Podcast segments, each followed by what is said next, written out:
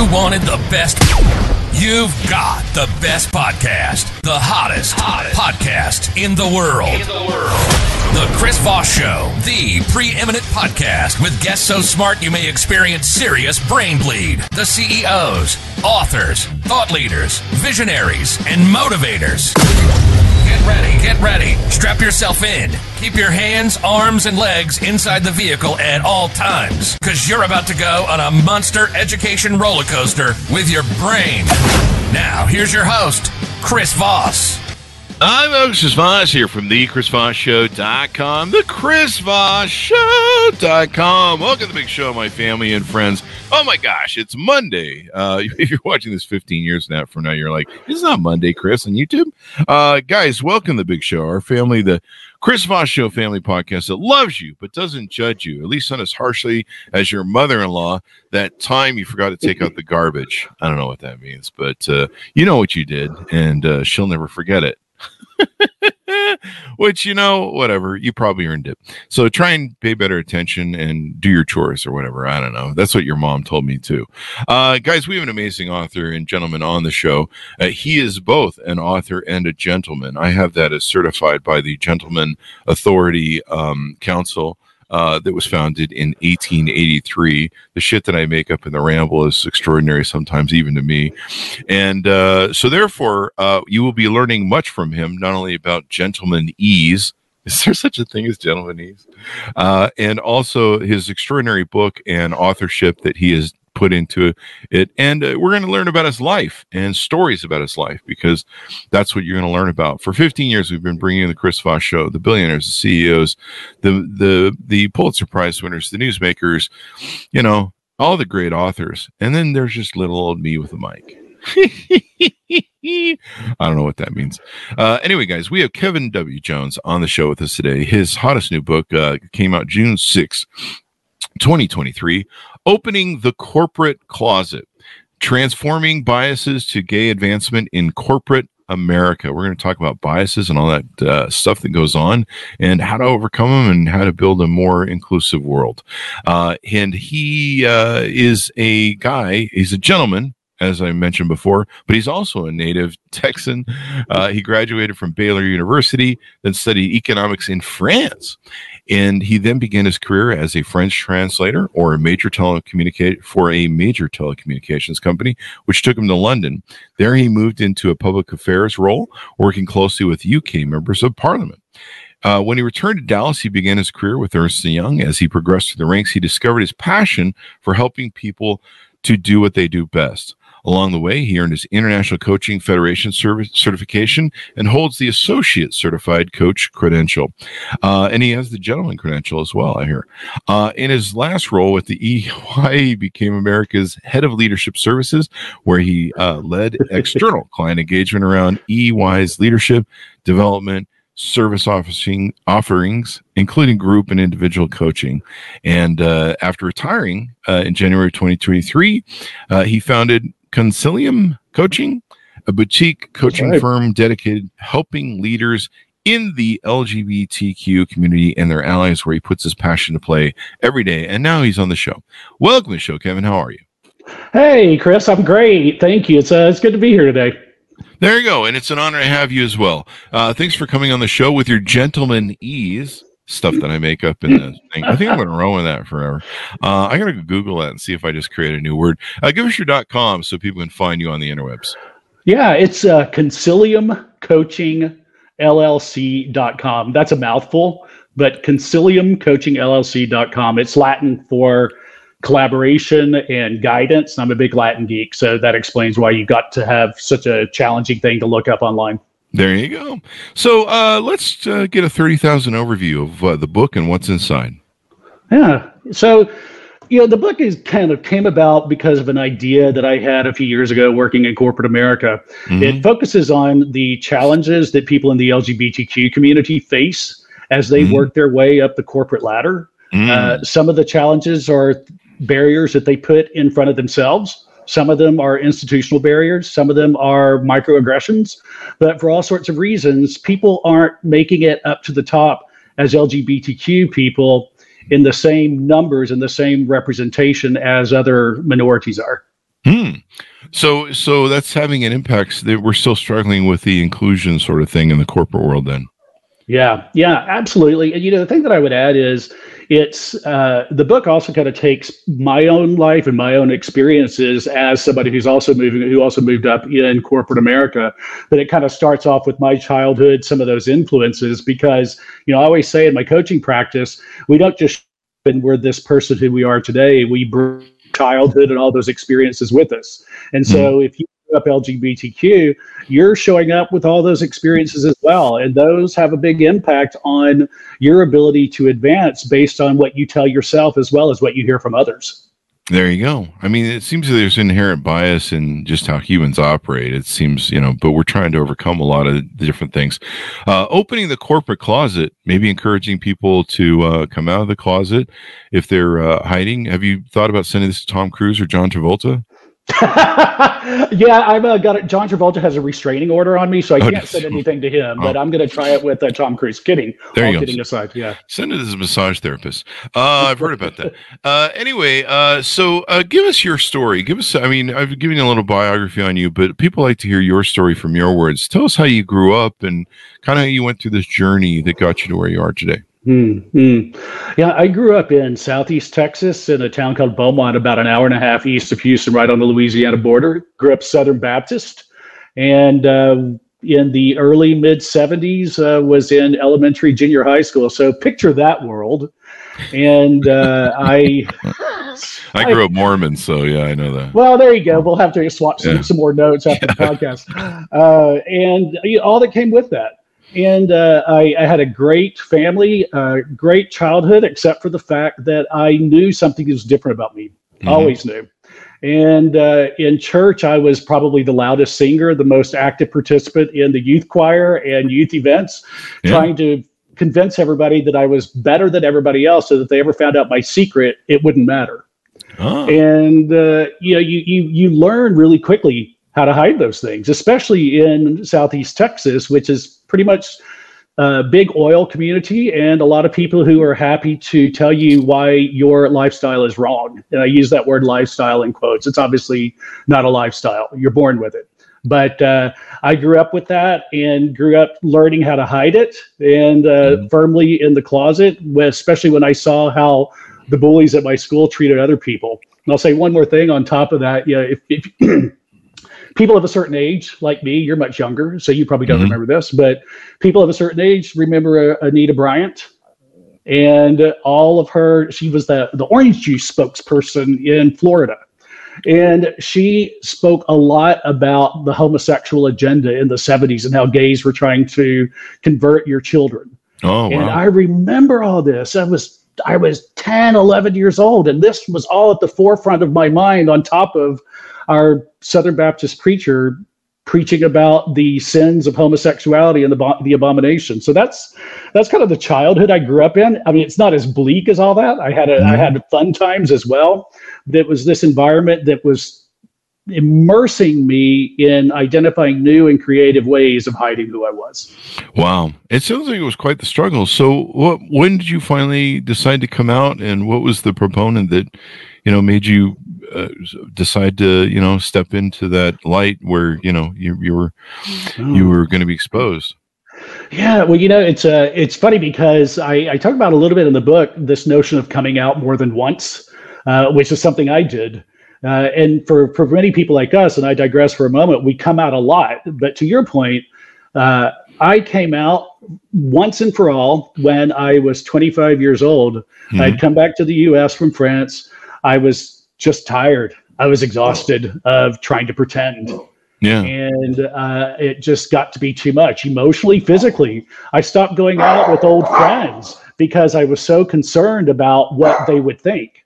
Mm-hmm. And so finally, I said, enough, enough is enough. I came out to all my friends, all my family, and apologies if you hear the dogs in the background; they're defending me against the UPS man.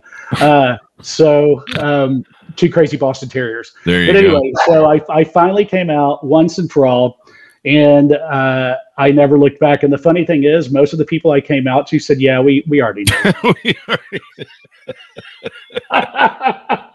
so much for like the big, you know, so anticlimactic. well, you know, it's uh, it's uh, you know, keeping secrets. I saw this. Oprah had something said this on the show once. Um, the secrets you keep inside are like poison, and until you let them out, mm-hmm. they they tend to infect you the most. Um, mm-hmm. w- let me ask you this: When you were in France and overseas doing stuff before you came back to the U.S. and came out, did, were you able to? Did you find you were more accepted there? Were you able to come out there? You know, the funny thing is, you, uh, no. That's really? the short wow. answer. Yeah. I would have you thought. Know, I think, well, you would, right? You'd think, oh, this is Europe. It's pretty, pretty open, pretty liberal. Mm-hmm. But if I think about the time period, this was say 1990, 91, 92, mm. um, we're still in a time period where you've got sort of this Latin culture and people are largely Roman Catholic. Oh. And so even in the large cities, there is this sort of sense of uh, of machismo. And if you're gay, then you're you're all these things, all these stereotypes. And so I pretty quickly realized when I was there that as liberal as it is in many ways from a social safety net perspective, socialized medicine and so on, when it came to those old societal norms, they were still pretty homophobic. So I stayed firmly in the closet. Wow. That's that's amazing. You think about where we're at now, where we we we're supposed to progress uh, so far that uh, we understand everything and it's supposed to be more inclusive, but we still have more work to do. Which I guess uh, leads us right back into your book. Did you did you uh, did you find that when you went to work with uh, it was Ernst and Young, I think? Yes. Yeah. Um, that uh, you know you you were experiencing sort of biases you were trying to advance through the corporations. Hmm. You know what? What's funny about that time period with Ernst Young? Uh, when I started there in 2005, and I was out from day one, and the big mm-hmm. difference was uh, a lot of life had happened, but also I had a, a partner by then, who's my now husband Simon, mm-hmm. and I I said I am not going to be unfair to him by pretending I'm somebody I'm not, mm-hmm. and so for the very first day I was out, and from my own perspective the what was limiting was not the firm. The firm was and still is very supportive of DEI efforts of mm-hmm. people bringing what we say we bring your full self to work every day. Mm-hmm. And so it wasn't so much that the firm had any limitations on me, but I put some limitations on myself. And part mm-hmm. of that is, and, and I talk about this in the book as well, it's easy to say uh, with all due respect to Ernst and Young, it's easy to say bring your full self to work because they did encourage it. But mm. I had I had clients, and I most of my day was spent working externally with with people in the oil and gas sector who may not have been quite as accepting of the LGBTQ community as people within the firm. Mm. And so I had to make these micro decisions all the time about how I interacted with these people, what I would tell them, what I wouldn't, because it might affect my career indirectly if they decided they didn't want to work with somebody who was gay. Yeah. I, I, and it, it's definitely an issue. I, uh, I remember our first sexual, as our company was growing and becoming large and, and, uh, expanding pretty rapidly. Um, I remember, well, we used to talk, we're like, well, it's a matter of time till somebody pulls a sexual harassment crap in the office. And I remember one time my vice president walked into me and I'll just make up some names here. He goes, uh, yeah, we got a sexual harassment complaint finally. And, uh, I was like, oh, who is it? He goes, it's Bob and Doug. I'm just making up names here. And I was like, Bob and Doug, do we have a, do we have a woman who works for us named Bob? like I literally did. And I was like, I was like, what? Uh, there's, no, there's no women's names there. And he goes, yeah, there's not and uh, we had a gentleman who was uh, who was who was pretty uh, openly gay, and uh, and he was sitting next to uh, in our telemarketing, and they were sitting next to a guy who was really had a problem with that with people who were gay, and uh, yeah, it was the, he was it was it got all bent out of shape and almost a fisticuffs, mm. which is extraordinary because wow. you're like you know let people live their lives, man. Like what do you? Yeah. But wow, uh, but you know that's that is more common than you think. Uh, yeah. I have had my own experiences with that, and there is this notion that if you are gay, you're going to be, especially when there is a when there's a power dynamic going mm-hmm. on, Oh, and really? somebody's yeah, if somebody's hitting on you and they are more powerful within whatever the organizational structure is, or they perceive they have more power, hmm they think that as a gay person, you're even less likely to stir up crap than a straight person because you have more to lose. Now, that's a perception. Really? And I'm so glad that men are standing up more for themselves in these situations, uh, and women and definitely a- whoever. That's definitely a power narcissistic sort of Machiavellian move. I don't know. Absolutely is. Uh, um, so uh, in your book, you talk about you know you going through uh, what you went through, and so it's kind of a a memoir, and then also some advice. Yeah, yeah. So the memoir part is shared some of this with uh, about my childhood, growing up, coming out of the closet, getting back into the closet. It kind of transitions into how we live our lives once we fully come out, Mhm. and if we haven't come out. What are the reasons? What could be different if you came out? In my coaching practice, I talk about this a lot, but in the book, I don't judge at all. I, I can't walk in anybody's shoes but my own. And Mhm. the fact 47% of people who identify as LGBTQ still aren't out in the workplace Mhm. tells me there's a bigger problem here. So the advice that I give is know yourself, know your environment, but also be aware to the possibilities of bringing your your full self to work and what that might do for you. Back to your point about what Oprah Winfrey said, when we poison ourselves like that from the inside, we continue this vicious cycle of limiting ourselves professionally. And so while I'm never going to tell anybody, you'd better come out, you need to do this for the greater cause, Mhm. I do gently question and uh, highlight the value in being your full authentic self. There you go. Now, does that play into what you talk about called the pink camouflage?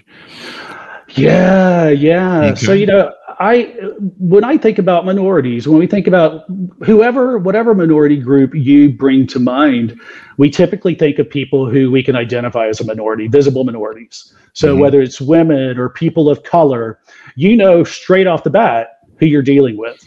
And you make adjustments and assessments about people. I mean, it's not just because it's a woman or somebody of color. We look at each person we see and make these micro assessments about that person.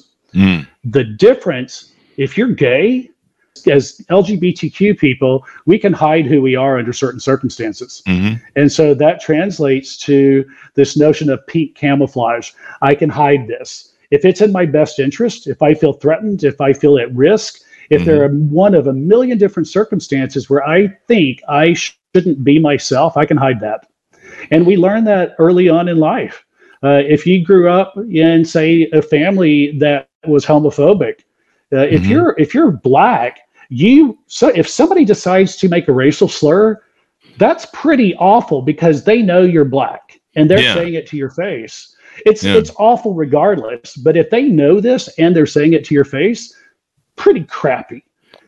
But Oh, if yeah. somebody doesn't know you're gay and they don't like gay people, they will talk about it freely. I have experienced that firsthand. And so many of us growing up, we got those signals early on that it wasn't good to be gay. We heard it firsthand and we learned how to camouflage ourselves with this pink camouflage so that we learned how better to make ourselves accepted in society. I guess that's true. I mean, there are biases against people of color and women uh, that you know inclusion is trying to solve in the in the in the marketplace, but uh, because you can act, you can usually see who is a woman and and who is uh, has different. Uh, uh, who's uh, has from different races, but uh, yeah, I mean, I mean, I have a pretty good gaydar because I uh, I have a lot of I've had a lot of gay friends over the years, so I can usually tell. I've learned, but uh, um, you know, it, it, you know, I, I, I've been a CEO all my life. I've run companies since I was 18. The one thing I learned a long time ago is I ran out of good ideas in like, what was it, 1995 or something. And, uh, and that's when I went, I need, I need you people, everyone who works for me to come up with great ideas. And I learned that I am not the arbitrator of, the, of all the great ideas in the world and probably less so as the older I get and the more the brain fog is over. Um, and and you never know where the great ideas come from. So i i became a, a, an idea collector and i love going to all my mm-hmm. people and going give me mm-hmm. ideas. Write stuff down. I, don't care what it is. Just wing it. Throw it. Give me anything. Give me something. And i've learned over the years that some of my most profitable ideas have come from people that have worked for me that sometimes you you know they they could be a line cook or a telemarketer or you know some person that that maybe is, isn't even the executive thing. And they can have a great idea mainly because a lot of times they're at maybe the forefront of the business where they're in the front line seeing mm-hmm. what's really going on with my company that i'm not aware of. And uh, so i'm not the arbitrator of all the great ideas and i don't think any leader really is. And so you know, saying I don't like this person or that person for whatever different reasons, you know, unless they're just an awful human being or they're, you know, lazy worker or something.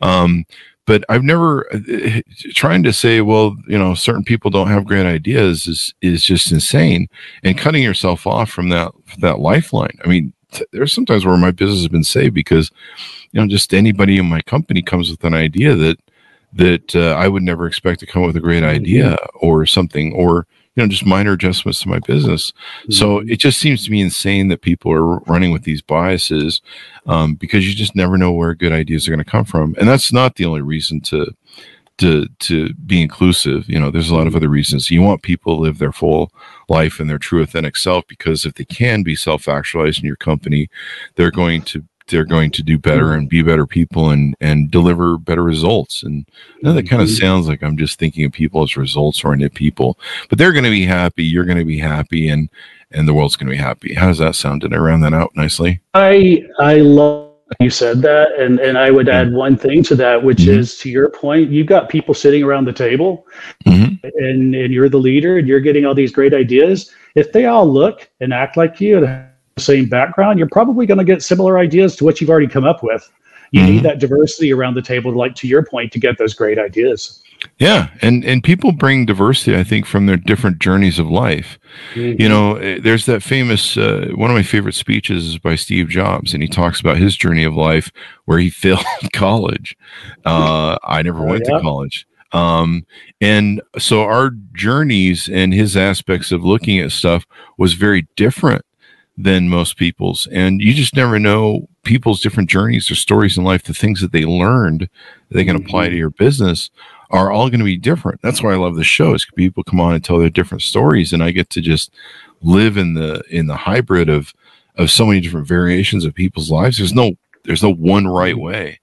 But uh, so it's great that your book uh, helps people uh, deal with uh, maybe coming out and encouraging them to live their full authentic life. Um, you talk about the gay glass ceiling uh, being mm-hmm. real. Tell us uh, about mm-hmm. that and and what you wrote about in the book about that. Yeah, you know, it, it comes from the the notion, obviously, of the glass ceiling for women and the gay glass ceiling, I, I, talk about it being a different type of glass. And I think in many ways it can be thicker, especially when you think of the intersectionality. You have women who are also lesbians. You've got, you know, you, you're, you're not in just one group. Mm-hmm. But in many cases, the, the reason that the gay glass ceiling is there and what I talk about is this notion again of whether it's self limiting or whether it's being limited by forces outside of your control, you have so many other barriers to making it through to the C suite or whatever level you want to get to in corporate America. And not only are the barriers that aren't there that you or somebody else may put in your way, but you're also looking at different societies. You may work for a multinational but that multinational may have offices in Dubai or Malaysia. Oh, wow. And you can't get those same opportunities as a straight person because it's illegal to be gay in those countries. That's true. And so yeah. you're not going to get those same opportunities for mobility, for the experiences, for the contributions to your organization if you can't go to those same places that straight people can go to. That's and true. so even in the best organization, if you're a multinational I just use that as an example. There are many others I talk about in the book. But mm-hmm. if you're a national organization and you're limited in where you can go, then you're also limited in your career opportunities. There you go. That, and it's dangerous to go to those countries. It's dangerous. I mean, it's, it's, Absolutely. Uh, it's not only, yeah, it's a life or death sometimes in some of these places. And, uh, and, and some of the community or societies there aren't, aren't too uh, inclusive oriented. Um, yeah. The uh, so let's talk about what you do with your coaching services at Consilium Coaching LLC.com. Uh, tell us about some of the leadership coaching services you do. You do it for the LGBT community and uh, their allies, as you put it. Uh, tell, tell us about how you service that, how you provide that, and some of the different opportunities you offer people. Yeah. So, first of all, I start off as a fund- fundamentally a leadership coach, and whether you're LGBTQ, an ally, whatever your background is, I'm, I'm a leadership coach. And then I bring that empathy as a gay man myself to my coaching practice with the LGBTQ community. And what I tend to focus on, not exclusively, but, but largely so, mm-hmm. are the unique issues and challenges that this community faces in their own career path. And that may not be laterally moving up within an organization. Often it is. It may mm-hmm. just be navigating the politics, navigating how you deal with being gay in an organization while also trying to move up or move around. And then with the allies, a lot of the coaching comes into play when they're trying to figure out how to be more supportive of their LGBTQ colleagues mm-hmm. at work challenges they may face standing up for when it would be easier to stay silent. Yeah. And all this comes into play in coaching because the idea of coaching is that I went to the Hudson Institute, great program for coaching. And the way we learn it is we we empty ourselves out emotionally and physically and, and uh, intellectually. We're there for the individual. They fill us up with what they need to talk about so that we can approach the conversations with curiosity and a desire to know more about where they're coming from. And so that's the approach that I take in my coaching. The difference I'll say is with the, the, the further up I go in terms of the people I'm coaching, so let's say C suite or maybe a level below C what I'm often working on there are people who are either allies, there are very few LGBTQ community people at that level. But what I'm working with are people who are allies or people who may be my generation, Generation X, maybe some who are still baby boomers, mm-hmm. and they're struggling. They're struggling with how to embrace the notion of this next level of diversity compared to what they entered the workforce with 30, 40 years ago mm-hmm. and they want to do the right things. They just don't know how to go about it, and they don't want to get themselves in trouble. They don't want to get the organizations in trouble, and they want to be a more empathetic leader. And so often what I spend my time with and coaching with with folks at that level is how to embrace that empathy. I'm not telling them they have to change their religious, their spiritual beliefs, their their their societal views, but if they want to be an inclusive and an empathetic leader, and I'll say that with an asterisk that I'll come back to. But if they want to be an inclusive and an empathetic leader, then it's in their best interest to figure out what's inside them that they can pull out in order to be able to do that and be as effective and inclusive as possible. There you go. So let me ask you this: Are you seeing? Uh, you know, you mentioned the boomers, um, and you know they grew up in a generation that you know they had some pretty hard uh, biases and stuff, and and they struggled to overcome it. Even at Gen X, you know, we I've had to, you know, we, have had to do some cleaning of of uh, of our biases and kind of understanding the world. And there's kind of been an arc of change for us. And I think we were more kind of I don't know if we were more open minded. I don't know. It's on a show about Gen X's uh, uh, uh, personalities. But are you seeing? my understanding is is what they say is that the new generations, like millennials and and I think Gen X on the cusp, and and the new Gen Zs um, are are you seeing that they're more open to everybody and more inclusive, and uh, the future is looking brighter on that pathway? Is that happening the way everyone says it is? Yeah, I would say the short in short, yes. And and I have been very fortunate at Ernst and Young by the very nature of our organization. I've been able to work with people straight out of college all the way up to people who are retiring at 60, 62 years old. And so I've seen multiple generations. And what I notice consistently is people in their 20s, this is this is just a non-issue mm-hmm. entirely non-issue. Nobody even cares. I'm so used to that that dramatic music playing when I say my husband, you know, dun dun dun, right? And and they don't they don't care. They they just they're like, okay, well, yeah, tell them I said hi. And the older you get, the more you will see some sort of reaction. But even so, what I am noticing, and this is where I say hats off, the, the younger generation isn't taking crap either from the uh, from the older ones, and yeah. they are more comfortable with calling them out on something that they believe is fundamentally ethically morally wrong. And they see that bias and that discrimination against the lgbtq community as morally wrong. Uh, and i've seen this happen time and time again. Again maybe ernst and young is a bubble but i do believe to your point overall there are a few as bright with the, these younger generations coming out because it truly doesn't matter to them anymore there you go. I, it's good that we're progressing that way. I had somebody tell me one time we were talking about politics. and they're like, it just may have to be that a certain older generation has got to fade away, um, and and that's just how progress has to work. There's some people you, that really struggle with. Uh, you know, if you spend a lifetime, what's the old? Uh, you can't teach an old dog new tricks. You can really, um, you can lead a horse to water and make them drink. You just have to feed them a lot of salt. Uh, ah, I got to use that. That is that is. Feel free. I stole it from yeah. somebody on Twitter that told it to me. You know, I think I was joking I about how you can't lead a horse to water, and they're like, "You can. You just feed it lots of salt. That thing will drink water." Uh, Give it a salt. Gotta get a salt lick. That thing will find water for sure. Um, so another topic you talk about in your book that I was going to have you expand on. What is a gay decision diamond. What is that? Right. So imagine you're meeting somebody for the first time. And I'll use the example uh, that actually happened to me. I'm sitting next to somebody on the plane, and this was right after the Supreme Court ruled on gay marriage in 2015.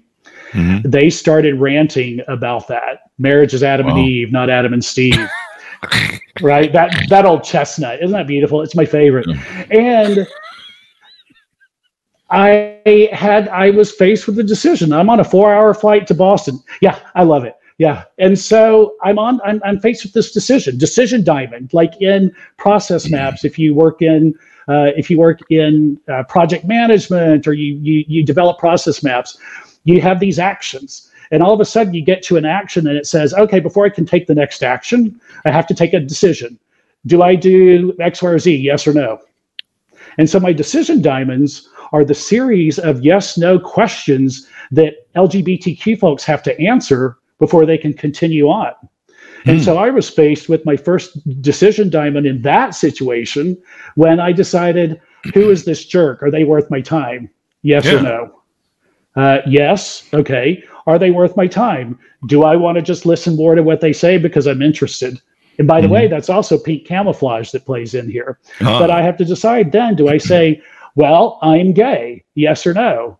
Mm-hmm. Yes. Okay. Am I willing to put up with the discomfort for the next four hours? Because now I've sat next to this jerk and he's the jerk, but now mm-hmm. I got to sit by. So the point being, we are faced every day with decision diamonds like this, mm-hmm. and they all happen in microseconds. Mm-hmm. We are figuring out, and we're so good at it because we've done it our whole lives, whether we were in pink camouflage or whether we were out, they're still there. And so these decision diamonds can get pretty exhausting as well if we're having to figure out in every situation if this person doesn't know that we are a member of the LGBTQ community, we have to go through a series of decision diamonds with that individual. There you go. I mean, no, you know, normally in a public sphere, I would just use stoicism for that and just be like, I don't know, you're an idiot. I'm not going to waste my, I'm not going to think about you. But when you're, I imagine that happens in a work environment. And so, yeah. you know, you you're on a team with Bob. I always like to use Bob. Uh, you're on a team with Bob. I was a great employee's name, Bob. This seems mean to to try. It, rem- it reminds me of the Bob Newhart show. And yeah, yeah. I think that might be where. I pull it from. But uh, he was a great comedian. Um, but uh, you know, you're on a team with Bob. I just like the sound of the name Bob. You know, you can you can you can negate it with just Bob like Bob's an asshole. Just comes across. It just does it so well. Like Jack doesn't do it. Bob. fucking Bob. Um, so you're on a team with fucking Bob, and uh, Bob, you know, spouts off what you heard on the plane, and you know, then you have a problem because you're like, eh, do I have to continue hearing this for the rest of my career with this dude? I'm stuck on a team with him, and uh, you know, I mean, a- again, those are the things that really don't need to be in the thing. I don't.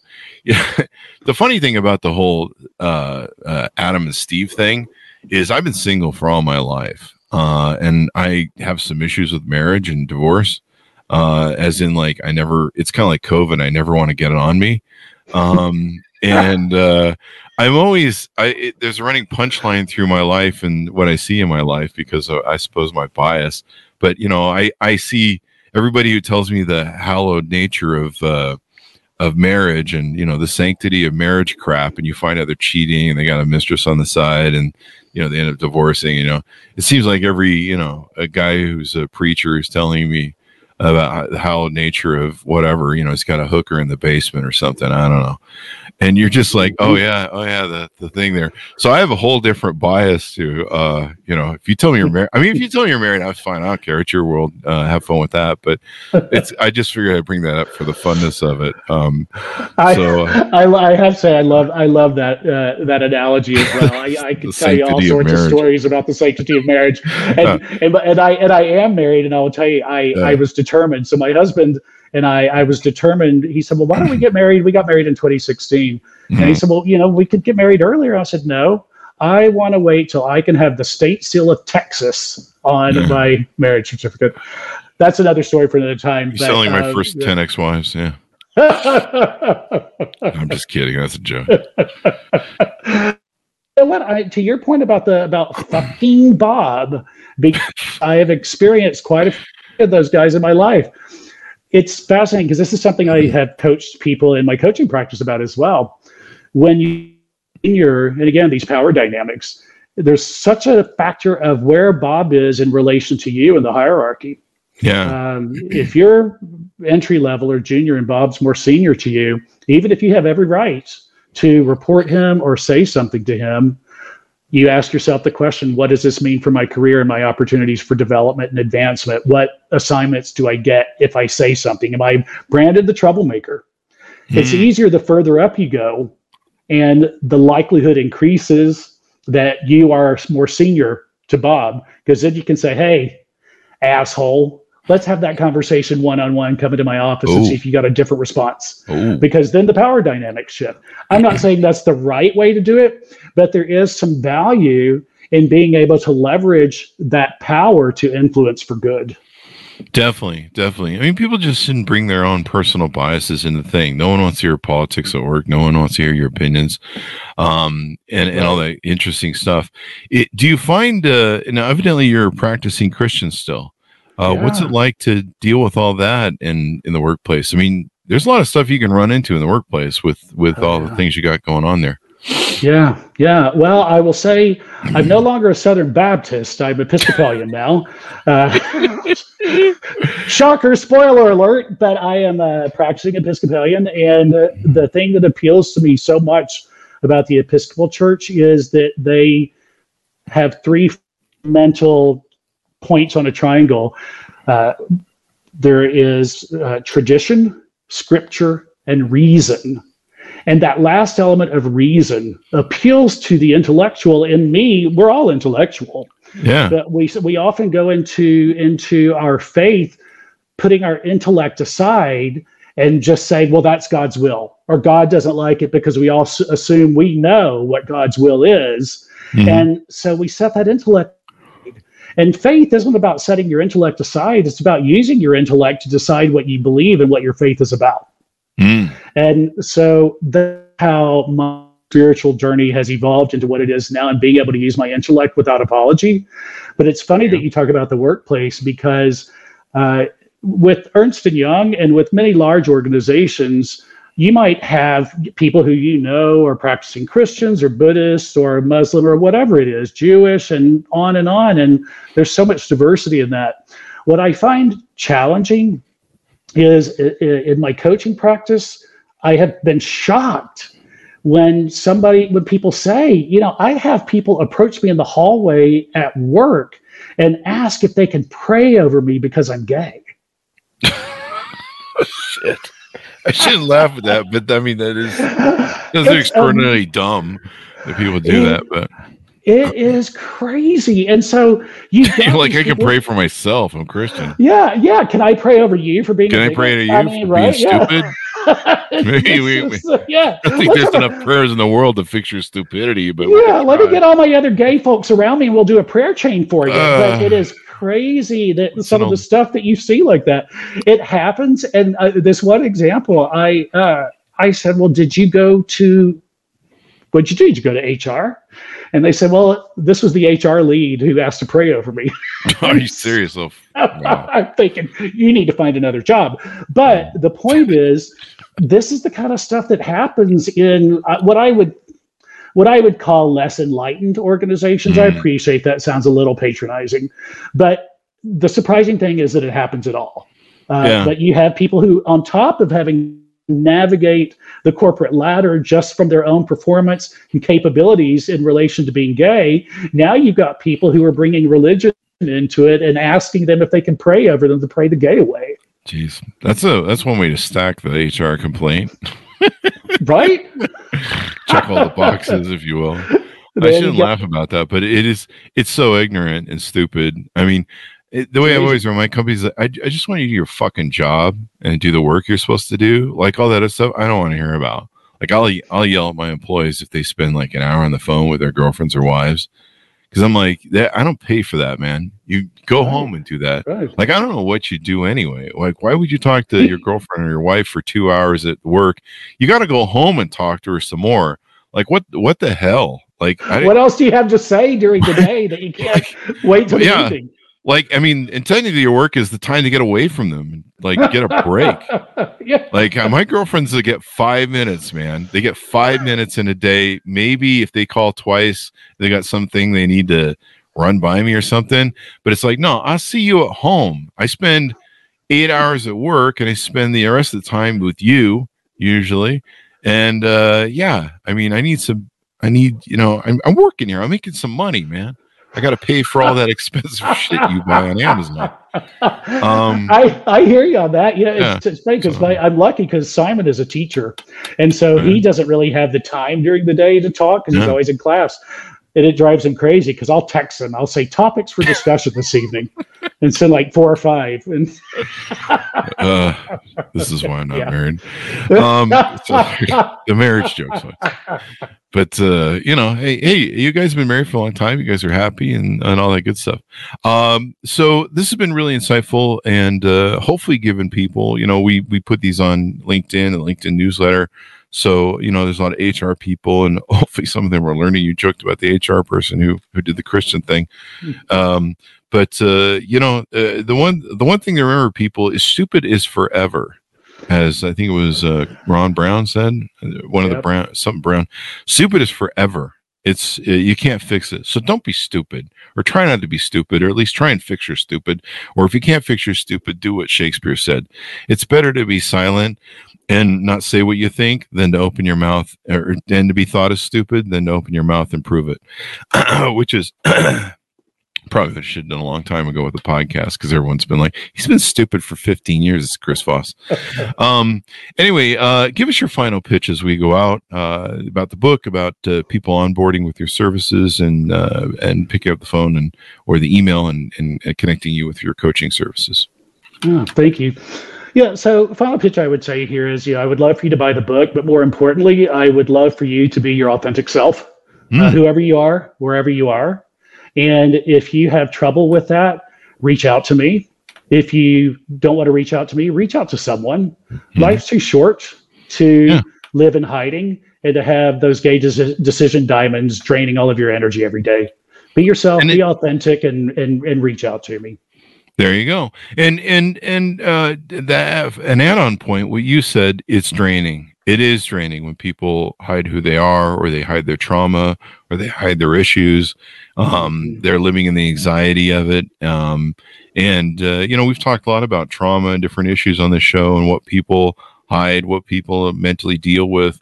And the hiding is sometimes so much work for people and it's so draining and i imagine is for the lgbt community lgbtq community um and uh and and it's so much work and you can't you can't be you know i think be as creative and be as you know like you say your authentic self and and contribute as much as you possibly could and focus on your life when you're mm-hmm. focused on uh, like what you talk about the pink camouflage.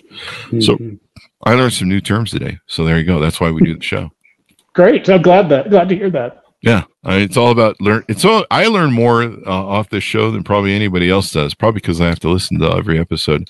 Um, but uh, uh, no, I hope our audience listens and learns because we need to progress and we need to be a smarter world and a better world for everybody. Because there's n- there's no one. You know, you look at you look at uh, you know the CEOs of of uh, Google. Uh, you know, he grew up on a dirt floor in India, mm-hmm. um, poor. Um, there's uh, Steve Jobs was an immigrant uh, family. Um, you know, there is no um, there's no one group of people in this world that have all the great ideas. They just don't. And the more this and faster this world uh, revolves and goes, I mean, with AI, it's getting a little freaking out of hand. Even I'm at this point going, hang on, can we slow down a little bit? This coaster's going faster.